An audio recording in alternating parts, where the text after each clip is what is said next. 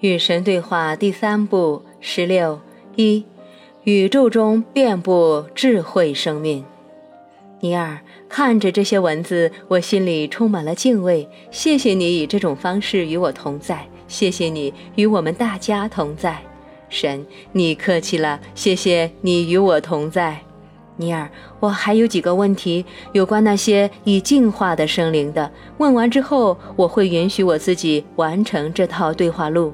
神，我的孩子，你永远不会完成这套对话录，也永远没有这个必要。你和神的对话会永远持续下去。现在你是主动来找我聊天，这次对话很快会让我们发展出一段友谊。所有好的对话最终都会产生友谊。你和神的对话很快会制造一本叫做《与神为友》的书。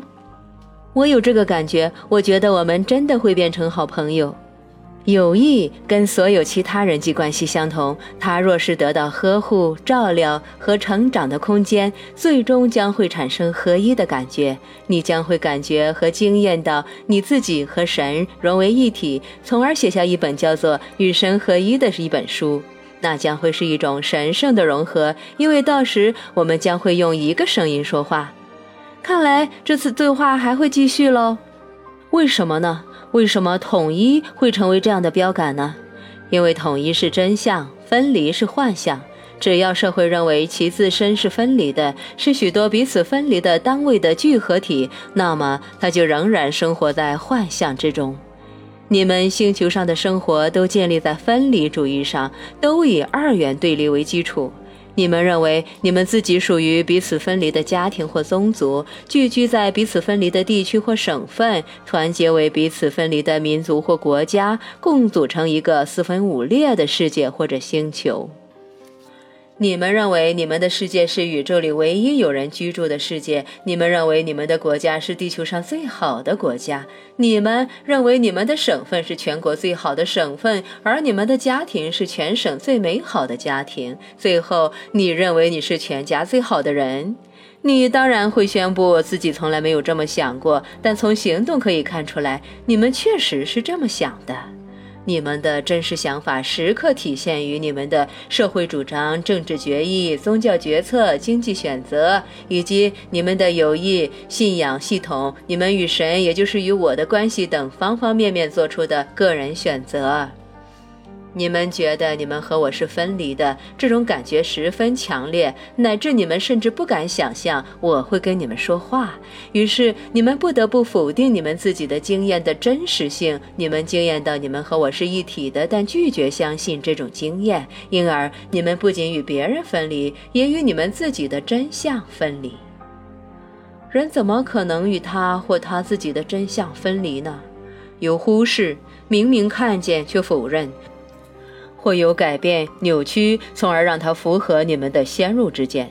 就拿你刚才的问题来说吧，你问其他星球上有生命吗？我回答当然。我说当然是因为证据非常明显，证据明显的我很惊讶，你居然会提出这样的问题。然而，就是人与他自己的真相分离的方法，真相清清楚楚地出现在他眼前，他不可能看不到。然而，他却否认亲眼看到的东西。这里面的原理就是否定，而最有害的否定莫过于自我否定。你们毕生都在否定你们的真实身份和本质。就算你们只是否定那些较为宏观的事情，比如说你们对臭氧层的破坏、对原始森林的砍伐、对年轻一代的虐待，那也足够令人悲哀的了。但你们并不满足于否定所有你们看到的外在现象，你们还热衷于否定你们所有看到的内在情感。你们看到了你们内在的善良和同情，却否定它；你们看到了你们内在的智慧，却否定它；你们看到了你们内在的无尽可能性，却否定它；你们看见。并惊艳到你们内在的神，却否定他。你们否认我在你们的内心，否认我就是你们。就这样，我明明在对的地方出现，却遭到你们的否定。我没有否定的，真的。那你承认你是神吗？呃，我不会那么说。就是啊，我告诉你吧，鸡鸣之前，你将会否定我三次。你将会通过你的思维否定我，你将会通过你的话语否定我，你将会通过你的行动否定我。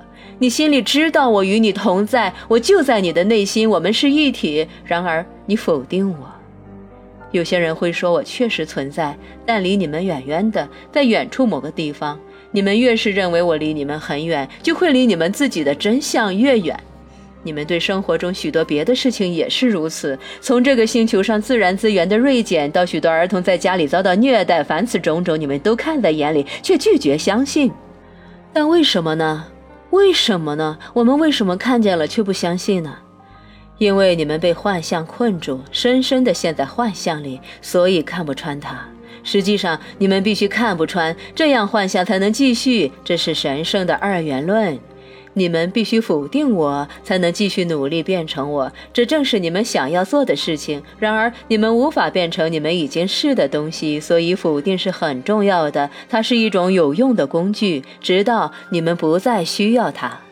大师知道，否定是给那些选择让幻象继续的人使用的；接受是给那些选择让幻象结束的人使用的。接受、宣布、展现，这是通往神的三个步骤。接受你们的真实身份和本质，向全世界宣布它，用各种各样的方式予以展现。自我宣布总是随着展现而来的，你将会展现你的自我就是神，正如你现在展现的是你自以为是的自己，你毕生都在展现这个。然而，这种展现将会给你带来最大的麻烦，因为当你不再否定你的自我，别人将会否定你；当你宣布你与神合一，别人将会宣布你与撒旦同谋；当你讲出最高尚的真相，别人将会说你讲的话是对神最卑劣的亵渎。与所有温柔的展现，他们已经到达大师境界的大师遇到的情况相同。你将会被崇拜和诋毁，被捧高和贬低，被尊崇和绞杀。因为虽然你已经功德圆满，那些仍在幻象中生活的人却不知道该拿你怎么办。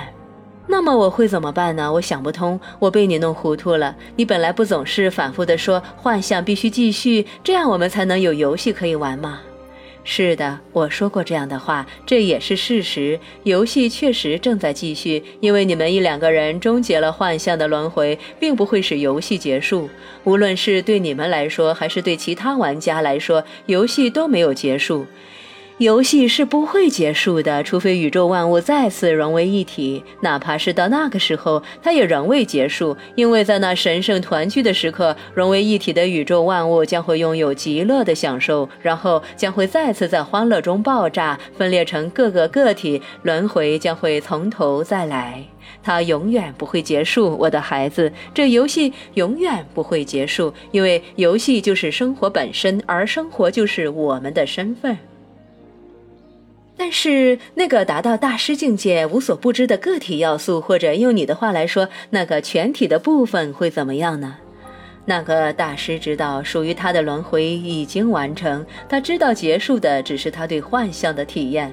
大师会哈哈大笑，因为他了解大师计划。大师明白，即使他的轮回已然完成，这游戏仍会继续，这经验仍会继续。然后大师会清楚他的这经验中所能扮演的角色。大师的角色是引领其他人到达大师境界，所以大师继续玩这个游戏，但他用别的方法、新的工具去玩。因为大师已经看穿这幻象，所以他能置之度外。